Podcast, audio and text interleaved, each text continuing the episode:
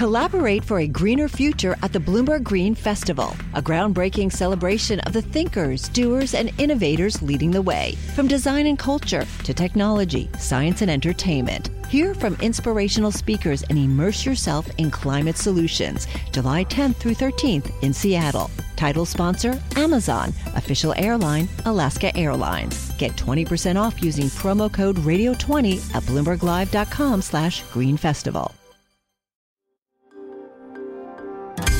Le entregamos todo lo que necesita saber para comenzar el día. Esto es Bloomberg Daybreak para los que escuchan en América Latina y el resto del mundo. Buenos días y bienvenidos a Bloomberg Daybreak América Latina. Es lunes 10 de abril de 2023. Soy Eduardo Thompson y estas son las noticias que marcarán la jornada. Los mercados de futuros accionarios en Wall Street comienzan la semana con pocos cambios, al igual que las acciones asiáticas. El día está marcado por feriados en muchos mercados tras el fin de Semana Santa. Analistas del mercado están tratando de entender la reciente volatilidad en las tasas de los bonos del Tesoro de Estados Unidos y si éstas han perdido su capacidad de predecir una futura recesión. Recordemos que desde que comenzaron los problemas de algunos bancos, la tasa del bono a dos años se desplomó Históricamente ese instrumento ha sido el cual tendría mayor capacidad predictiva. Sin embargo, hay quienes dicen que el mercado de bonos se ha vuelto loco. Este tema se trata en profundidad en el reportaje Big Take disponible en bloomberg.com. En noticias corporativas, la firma de investigación de mercado IDC dijo que los envíos de computadoras personales de Apple cayeron un 40,5% el último trimestre, mientras que los de Lenovo y Dell cayeron más del 30% cada uno. La productora de chips Taiwan Semiconductor informó ventas por debajo de lo previsto en el segundo trimestre y Tesla construirá a fines de este año una gran fábrica de baterías en Shanghái para complementar su producción en California. En noticias geopolíticas, un destructor de la Marina de Estados Unidos realizó operaciones de, comillas, libertad de navegación en el mar de China Meridional cerca de las Islas Spratly.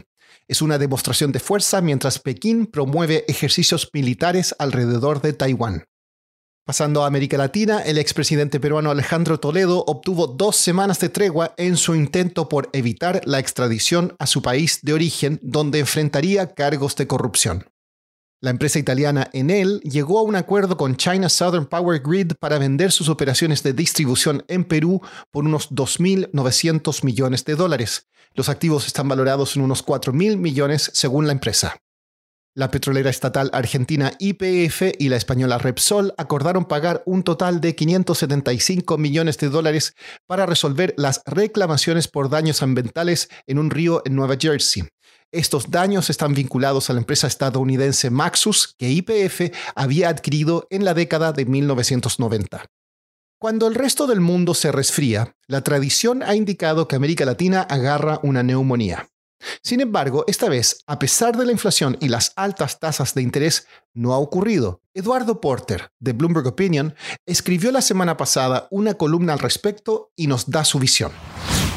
Latinoamérica es una región de frecuentes sobresaltos financieros y macroeconómicos, pero esta vez, a pesar de tasas de interés en Estados Unidos que han subido a la velocidad más alta desde los años 80, las macroeconomías latinoamericanas se han mantenido bastante sólidas. Y esto a pesar de conflictos políticos en todos los países de la región, o gran mayoría de ellos, desde Chile hasta Perú, hasta México y Brasil tenemos esta rara confluencia de bastante volatilidad política y bastante estabilidad macroeconómica. Eso para América Latina es raro.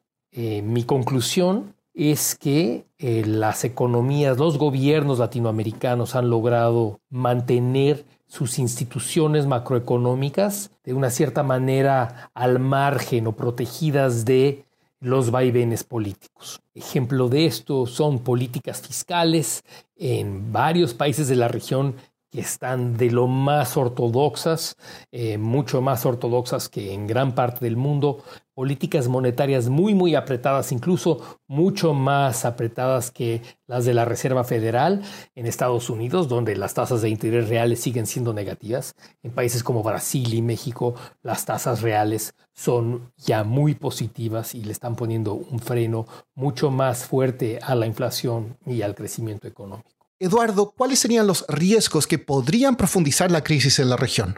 Nada de esto garantiza que los países latinoamericanos puedan eh, mantener la crisis al margen independientemente de lo que ocurra en Estados Unidos.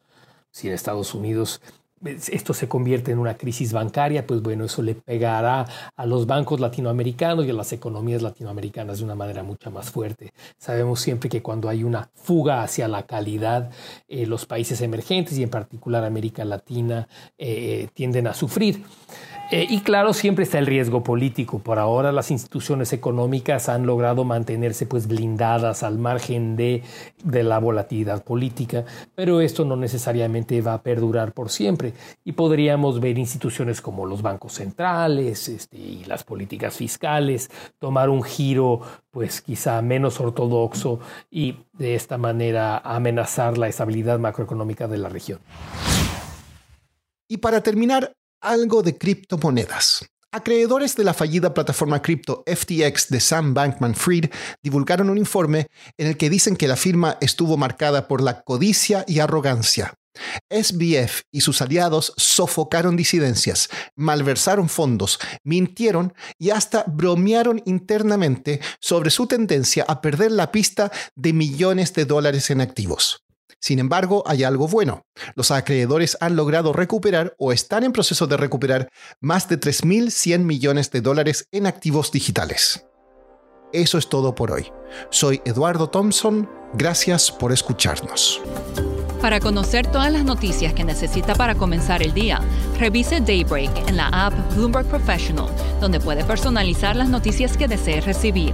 También puede suscribirse a la versión solo audio en Spotify, Apple Podcasts o la plataforma de su preferencia. Eso es todo por hoy. Escuche de lunes a viernes Bloomberg Daybreak.